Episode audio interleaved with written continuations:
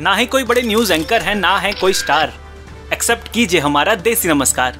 स्वागत है आपका जोक समाचार में, जहाँ मैं सुनाता हूँ देश दुनिया से जुड़ी छोटी, मोटी, लंबी, चौड़ी, अजीबो गरीब हर खबर के बारे में। पहली खबर इस समय इंटरनेट पर सबसे ज़्यादा वायरल इंसान और की। बॉलीवुड के हर दूसरे स्टार किड और स्टार्स के साथ फ़ोटो में दिखने वाले इस इंसान के बारे में पूरा इंटरनेट जानना चाहता है कि भाई ये करता क्या है। वैसे इस सवाल का जवाब तो हर वो माँ बाप भी अपने बच्चों से जानना चाहता है, जिन्होंने इंजीनियरिंग कर रखी है।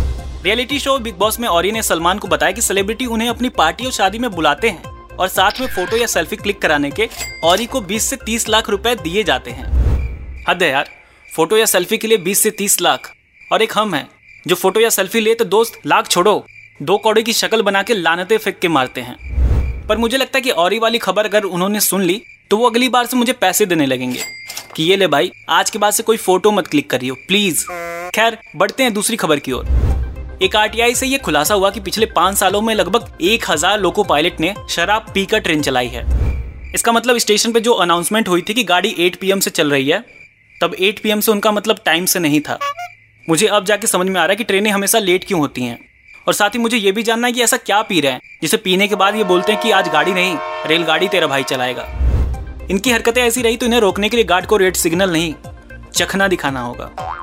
और एक दिन ये अपने करियर और रेलगाड़ी दोनों को सच में पटरी से उतार के सड़क पे ले आएँगे।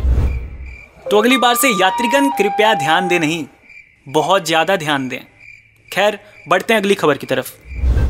आजकल शादियों का सीज़न चल रहा है और ऐसे में एक शादी है जो काफ़ी चर्चा में है।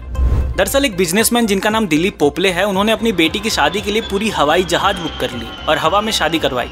इस शादी में दूल्हे ने दुल्हन को मंगलसूत्र और सीट बेल्ट दोनों बांधी। मुझे लगता है कि ये शादी देखते हुए दूल्हा सोच रहा होगा कि उसे दुल्हन ने जब कहा था कि तब वो सीरियस थी गाना नहीं गा रही थी।